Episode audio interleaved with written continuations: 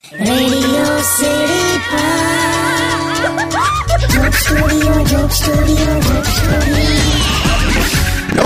welcome back Radio City joke સ્ટુડિયોમાં આપનું સ્વાગત છે.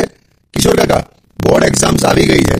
તો અત્યારે પેરેન્ટ્સની એવી કમ્પ્લેન છે કે છોકરાઓ એક્ઝામ્સ દરમિયાન એમાં પણ ઇન્ટરનેટની બહાર નથી આવતા. આખો દિવસ મોબાઈલ લેપટોપમાં જ હોય છે. પણ તો હું કરે છોકરા કે ચાલ તમારું ભણવાનું પણ બધું ઇન્ટરનેટ પર અવેલેબલ છે. પ્રેઝન્ટેશન ને પીપીટી ને બધું ઇન્ટરનેટ પર જ છે યાર, હું કરો? અને અને બીજું કશું રહ્યું જ નથી ને આ લોકો પાસે ટાઈમ પાસ માટે, હું રહ્યું? મને કે ચાલ, આટલા બધા બિલ્ડિંગો વધી ગયા છે બહાર કે રમવાના મેદાનો જ નથી રહ્યા. તું જો સવાર છ વાગ્યાના ટ્યુશનમાં જાય પછી કોલેજ પછી હાંજનું ટ્યુશન પછી રાત્રે ઘરે આવે એટલે ઘરે બેહીને કંઈક ટાઈમ પાસ કરવો પડે. એટલે પછી શું કરે? વોટ્સએપ ને ફેસબુક જ રહે ને? એ ખરું. અત્યારે છોકરાઓ વાંચવામાંથી કંટાળે ને એટલે વોટ્સએપ અને ફેસબુક ખોલે. અમારા જમાનામાં ઇન્ટરનેટ નતું. એટલે અમે જયારે વાંચવામાંથી કંટાળ્યા હોય ને એટલે ચોપડીના પુઠ્ઠા પર પેલી હિરોઈનનો ફોટો હોય ને એને મૂછ બનાવીએ.